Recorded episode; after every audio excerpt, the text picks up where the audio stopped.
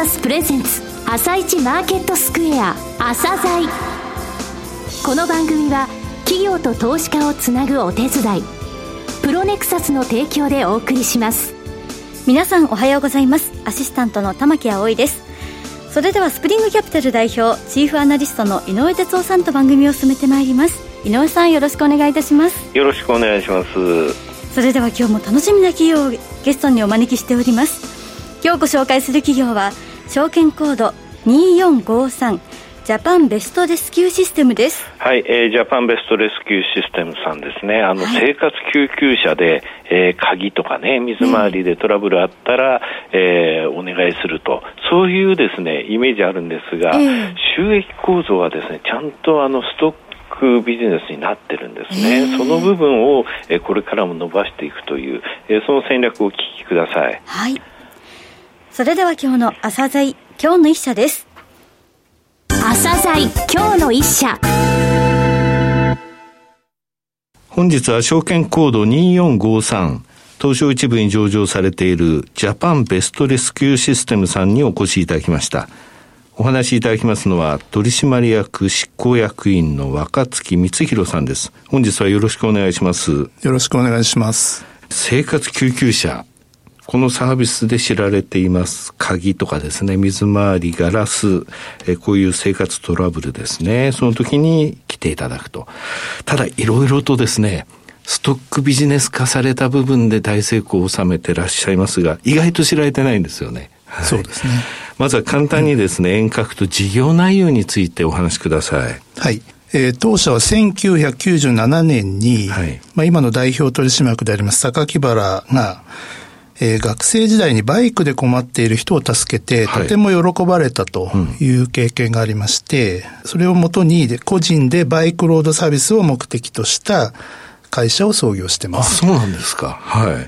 い。で、その2年後にですね、はい、まあ、バイク以外のサービスにも広げていきました、サービスを広げましたので、うん、まあ、生活トラブル全般を、はい、まあ、事業とするという形でやってきてます。はいうんで、会社名が長いので、はい、JBR、JBR とよく言われるんですけど、業界で呼んでますね。はい。もともとはですね、この JBR は何の頭文字かというと、うん、ジャパンバイクロードサービスだったんですね。ああ。それがいろんな事業をやるようになりましたので、JBR は残しながら、なるほど。ジャパンベストレスキューシステムというふうに、はい、まあ当て字ですけど、そえー、そういう形でロゴはそのまま使っていると。さて、具体的なその事業内容ですけれども、はい。365日対応の総合生活トラブル解決サービスということで、うんはい、生活救急車というブランドで事業を展開しています。うん、まあ、表からはこの事業がよく見えてるものなんですけども、はい、実は、あの、これ以外にですね、はい、会員のサービス、まあ、これが中心になりますけども、うん、まあ、それ以外に保険とか、リペアとか、ライフテックということで、5つの、まあ、セグメントで事業をしております、うん、生活救急車は、これは駆けつけっていうセグメントなんですね。そうですね。なるほど。これあの、駆けつけが売り上げとしては大きいんですかね？あの、外からこのイメージが強いので、はい、ほとんどこれをやってる会社のように見えるんですけども、はい、実際は売上で言うと10%ちょっとぐらいしかなくてですね。そうなんですか。はい。まあ、実際はあの会員サービスっていうのが50%ありますし、うん、保険も30%以上ありますので、はい、まあ、この2つで85%近く売上を構成しています。はいうん、この5つのセグメントですね、簡単に、えー、ご説明いただけますか？はい。まあ、最初にあの、生、い立ちの事業の駆けつけサービスなんですけども、はい、これはあの、会員という形ではなくて、はい、まあ言ってみれば非会員ですね。なるほど。まあ、一元さんのお客様が、うん、まあ、鍵とか水回りとか、ガラス、パソコン、うん、外注、まあ、庭とかですね。まあ、いろんなジャンルのトラブルごとに関して、ホームページだったり、はい、まあ、タウンページだったり、まあ、そういうもので、えー、まあ、私たちを見つけてですね、うん、ですね。で、電話をかけていただいて、はい、で、それを私たちがコールセンターで受けて、はい、で、えー、提携しているパートナー店にあの作業を手配するとい。うのが、私たちの、まあ、この駆けつけサービスになります、はい、この部分が中心なのかと思ったら、実は10%ぐらいの売上比率と、ね、会員事業ってどういうことですか？会員っていうのはですね、はい。まあ、不動産業者とか、はい。まあ、家電量販店、うん。まあ、ホームセンターとかハウスメーカーとか、まあ、そういうところと提携をしていまして、はい。えーそちらの皆様に会員を獲得していただきまして、はい先に私たちに、えー会費を払っていただきます。困ったことが起こった時には、私たちが費用負担をして、はい。会員さんをお助けするという形になります。はい。お金の流れとかがちょっと先ほ先ほどと逆になりまして、ねはい先ほどは、あの、一回こっきりのお客さんになりますので、パートナー店を手配して行ってもらった時に、ここで初めて接点ができて、で、えー代、作業した後代金をいただいて、はいで、えーパートナー店の取り分があって、うん私たちに、まあ、紹介費みたいな形で、最後お金が返ってきます。これが売り上げになります。はい。で、この会員の場合はですね、会費を先にいただいてますので、これが売り上げになって、なるほど。パートナー店の、えー払う費用は私たちが負担をしていて、うんお客様は、あの、会費を払っていることだけで、はい作業量が発生しないという形になりますね。えーその他のセグメントにつきましては、はい。えーほまずは保険があります。うんこれは、あの、少額短期保険という、まあ、グループ会社がありまして、で、もう一つ、レスキュー損保という損害保険のグループ会社があります。少額短期保険っていうのは名前の通りで、少額で短期という一定のこう制約の中でやる、はい。いわゆるミニ保険と言われる保険なんですけど、で、それに対して、えー損害保険の方はそういう制約がなく、はい。まあ、何でもできるという形の保険会社、ね。この2つがありまして、これを合わせてあの保険のセグメントにしています。あとはリペアというセグメントがありまして、こちらはハウスメーカーとかホテルとかですね、まあ、そういうところをお客さんにしてまして、えー木の補修っていうのは皆さんイメージできるんですけども、はい。実は木だけではなくて、大理石のような石を補修しちゃうとか、うん。アルミとか金属を補修しちゃうとか、えーそういうことができる事業です。はい。でもう一つ、ライフテックというのがありまして、はい。これはあの名前は、えー生活にのライフと、はい。えーテクノロジー。の テックを取って、ライフテックという造語にしてるんですけど、はい。どちらかというと皆さんの生活にお役に立つ新規事業をやっていくような部門でして、当面はですね、電力の小売りを事業、メインの事業としています。なるほど。これはあの、会員である不動産会社さんなどの要請によってということで、入居された方は、御社のこのサービスを受けることができるということですかね。そうですね、不動産業者さんとの連携の中でこの事業をな進。めてます。はい。さて、御社の強みですね、えーお話しください。まあ、いろんな生活トラブルに対応できるパートナーを、まあ、全国網で持っていて、はい。まあ、しかも、あの、技術とかマナーの教育をやるチームがあって、はい。まあ、クレーム管理なんかもして、そういう、それに基づく指導なんかもしていますので、技術の高いパートナーが揃っているとい。うのが一つ言えると思います。それから、皆さんのトラブルごとをですね、電話でお、音声だけで伝えてきたものから、はい。あの、どういうことが起こっているのかを特定して、ど。うん。それで、あの、適切な方を手配して行ってもらうってことになりますので、コールセンターもですね、非常にあの、ノウハウが必要で、まあ、これが、あの、長年でつ培ってきてるというのがもう一つ言えると思います。はい。あとはですね、違う切り口で申し上げると、はい。あの、ストックビジネスと言われる形になってまして、先ほどの会員事業と保険で85%ぐらいありますけども、今日の売り上げを今日作るというよりもですね、もうその10年の保証だとか、は4年の契約とかっていう形で前受けでお金をいただいてまして、それがあの、キャッシュリッチを生み出していて、で前受け収益というですね、将来の売上とか利益につながるものをどんどんストックしていまして、はい。これが今70億、はあ。あの、前受け収益があります。でここがたくさん増えるっていうのがですね、実は私たちの、まあ、将来の業績の安定につながる部分になりますので、経営としての強みではないかなというふうに思っています。成長戦略の部分もお話しください。まあ3カ年の中期計画を出していまして、はいまあ、今がその3カ年の中の2期目に当たるんですけども、まあ、来年の9月ですね、2021年の9月期がまあはい3期目の終わるところになりますけど、一応ここまでに年間で500万人の方にサービス提供して、はい。連結の営業利益では25億円。で、えー効率も上げてですね、営業利益率では15%という目標を掲げています。営業利益率15%。同業の中でかなり高いですね、この数字は。はい、そうですね。あの、うん、会員のサービスが非常にあの利益率が高いですね。で、ねうん、でこの比率がどんどん高まることで、会社全体の利益率も、まあ、上がってきてますね。はいこれらが KPI、目標とする KPI というふうに考えていいんですね。そうです。うん、まあ戦略としてはですね、今後も会員事業に一番注力をしていくつもりでおります。うん、会員事業はですね、3月末の時点で、えー、会員数では234万7千人まで拡大しています。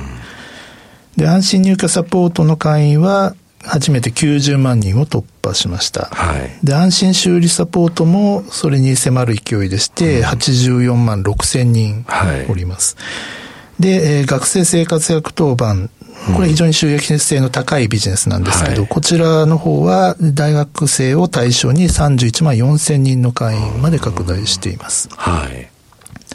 で、今後はですね、えー、今のような地道な積み上げっていうのと、はい、もう一つは、えっ、ー、と、大型の提携ということを考えていまして、大型の提携。はい。まあ、これで、あの、会員数を大きく引き上げたいということが、まあ、戦略の一つになります。で、もう一つはですね、あの、私たちのサービスを今までは名前を、はい、え提携先の名前をつけて売っていただくというのが多かったんですけど、うんはい、今後はですね、ちょっとサブスク型の、はい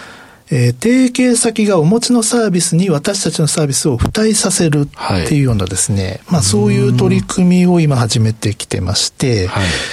す、で、にあの提携した話ですと、えー、ガス会社さんだったりとか、はい。はい、えー、つい最近ですと旅行者さんだったり、うん。まあ、今後についてはあの医療とかですね、はい、まあ、メディアだとか、うん、えー、クレジットカードの業界とか、まあ、そういうところと、えー、提携を考えています。うん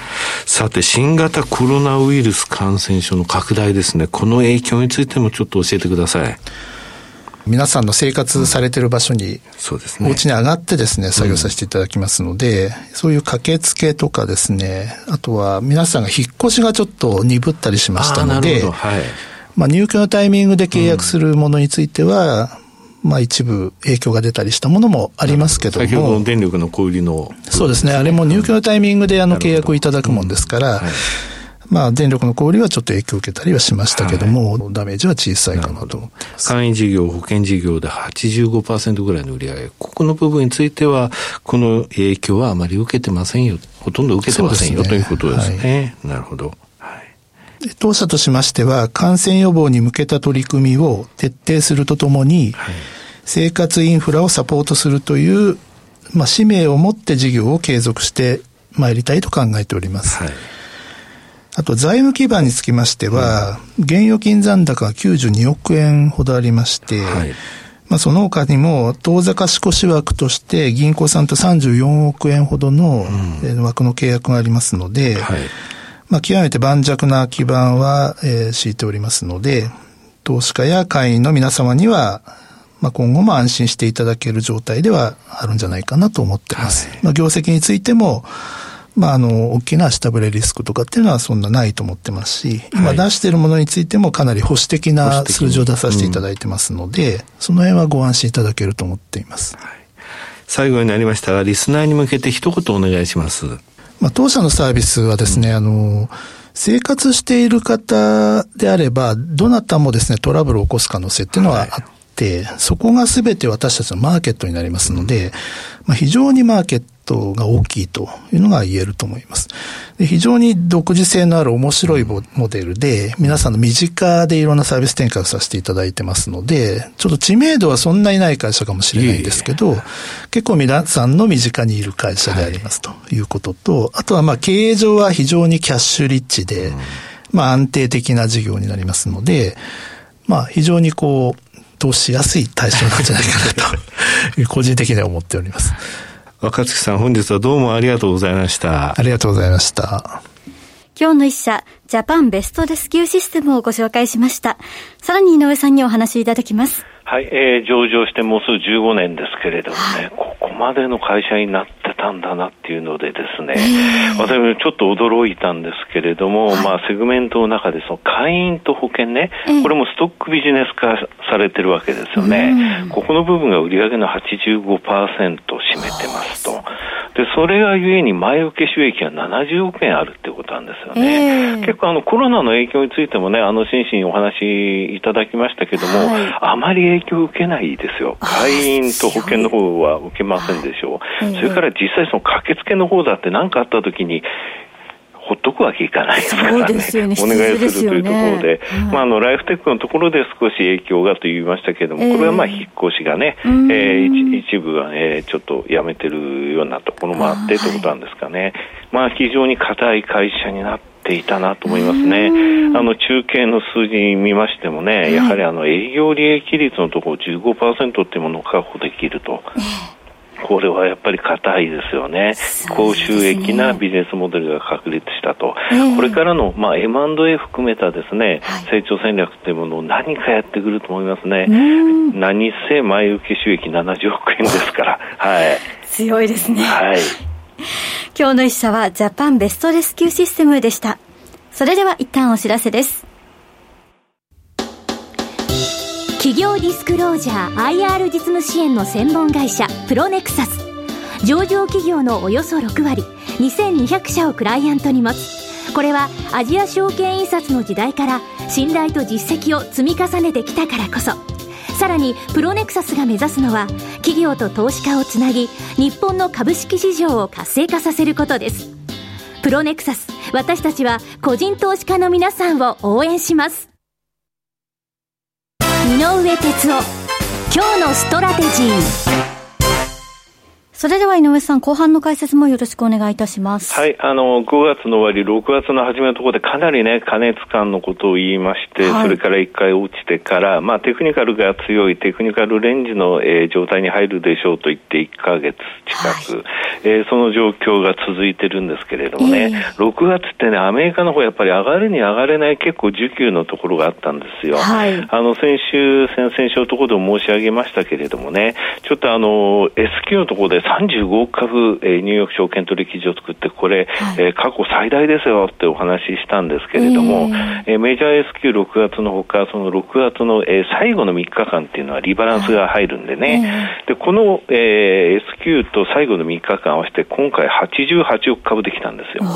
で去年は57億株、一昨年は49億株、つまり一昨年の1.8倍、去年の1.56倍ね、はい、えー、リバランスがあったってことなんですよね。えー、それぐらいその逆に言えば S&P500 にしても、一時もう1975年以来、もう45年前よ、うん、生まれてないよって嘘です生まれてましたそっくりあのそれぐらいのですね、えー、えー、ことがあの上昇率が四半期ベースで起きてたんでまあ、リバランスをしなきゃいけない出っ張りの部分を取るということがやっぱり6月にあったと、その需給要因は一つ外れましたので、7月もまだ、えー、テクニカルの、えー、動きしながらですね、ただ下値ある程度固めて、うん、えー、まあ、えー、安心感のある相場が広がるかもしれません。コロナ次第。はい。はい。井上さん、本日もありがとうございました。また来週もよろしくお願いいたします。この後は東京市場の寄り付きです。